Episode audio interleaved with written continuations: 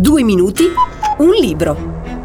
Amici, Alessandra Carbognin ha condotto un'interessante ricerca sul mondo giovanile, dalla quale emerge come l'appartenenza ad una comunità può consentire lo sviluppo del rapporto di fiducia e di aiuto tra i membri del gruppo stesso e come a sua volta la generazione di questa fiduciosa cooperazione sviluppa altre forme di capitale umano e culturale, fondamentale per un benessere sempre più prezioso, specialmente al giorno d'oggi. Il titolo del libro è La ricchezza nell'educazione, sottotitolo Il capitale sociale e umano degli educandati, pubblicato dalle edizioni Marcianum Press di Venezia.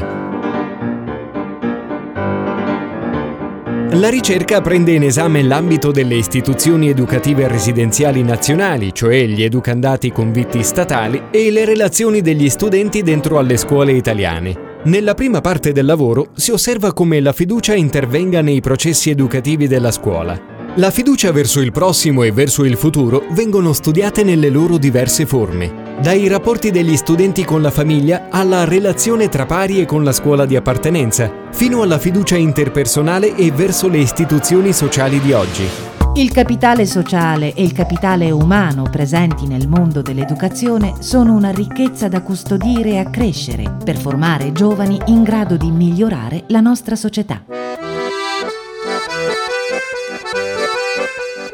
Nella seconda parte del volume, Alessandra Carbognin attua un confronto generazionale tra le giovani studentesse dei convitti statali di ieri e di oggi, Un'indagine che mette in luce le aspettative verso il futuro, le paure, i desideri delle giovani d'oggi a confronto con quelli delle loro nonne.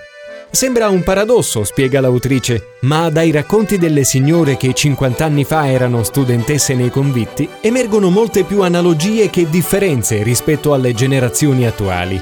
Una differenza però c'è e dà la misura della distanza tra le due epoche, Scopriremo le aspettative verso il futuro, le paure e i desideri delle giovani d'oggi e le loro confidenze.